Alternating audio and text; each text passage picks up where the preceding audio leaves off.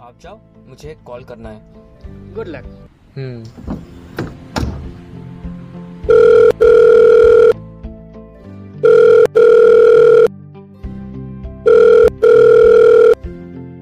hello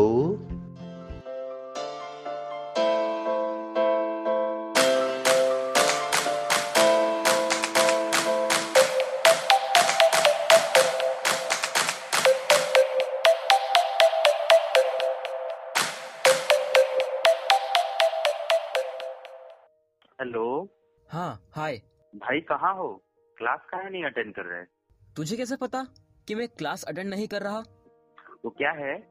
तेरा जवाब नहीं सुनाई दिया ना क्लास में तो लिस्ट देखी तो पता चला तुम हो ही नहीं हाँ वो थोड़ा काम से बाहर आया हूँ वाह भाई बाहर अबे काम से बे कैसा काम और वो भी इतनी सुबह सुबह अबे साढ़े दस बजे हुई है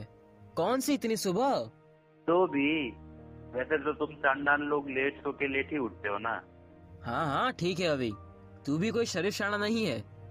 घंटा अच्छा ये बताइए काम क्या है अरे मुझे ज्यादा नहीं पता रे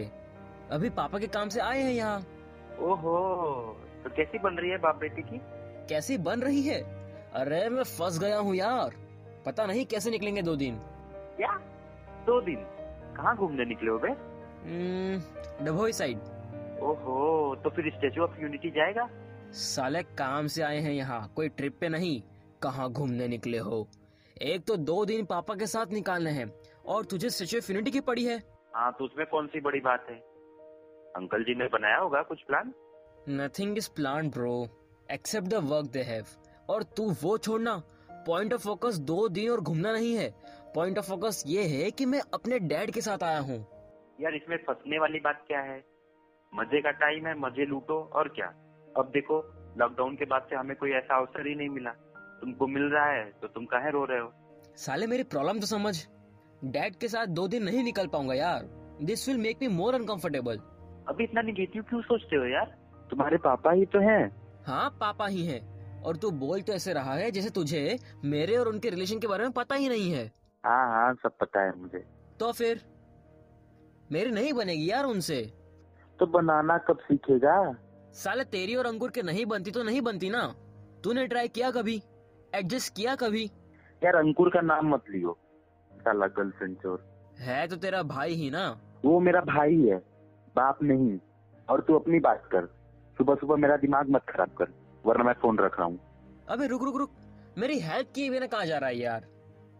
अच्छा ठीक है भाई सॉरी माफ कर दे बस हम्म, हाँ अब ये बता कि इस पापा वाली सिचुएशन से बाहर कैसे आया जाए